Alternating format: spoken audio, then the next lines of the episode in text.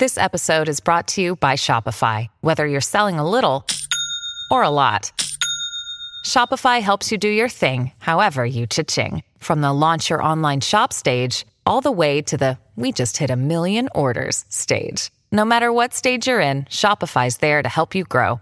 Sign up for a $1 per month trial period at shopify.com slash special offer, all lowercase.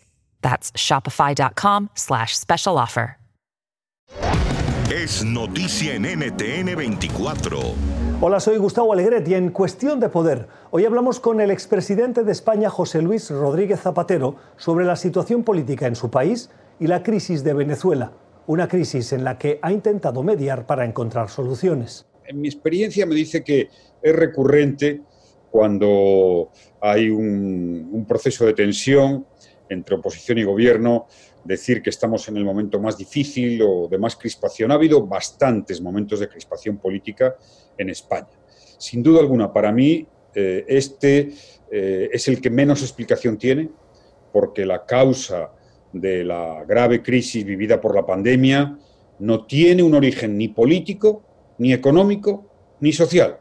Y por tanto, en mi opinión, la oposición debería de haber eh, tenido una actitud distinta, de no tan una crítica tan exagerada, de haber colaborado más, exagerado menos.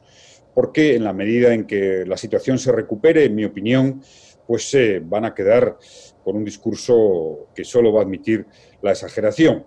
Pero, en fin, nuestro país es un país, en efecto, que ha vivido y vive ahora momentos de, cierta crispación política, que es eh, una receta no conveniente en general para ninguna situación, menos para una crisis de esta naturaleza.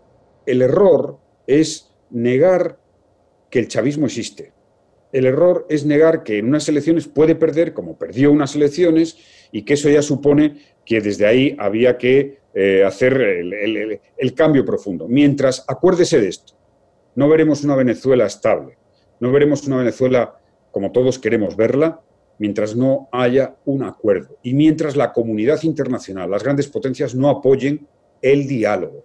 Y en un diálogo de esta naturaleza, las partes se tienen que reconocer. Debo decirle que si seguramente no hemos sustanciado un acuerdo de compromiso político, un acuerdo de horizontes electorales aceptados por todos en Venezuela, ha sido en gran medida porque eh, una parte de la comunidad internacional ha considerado que, una parte con gran influencia, como es fundamentalmente la administración americana, ha considerado que había que, tumbar, hablando claro, y deslegitimar y negar cualquier eh, reconocimiento al gobierno de Nicolás Maduro.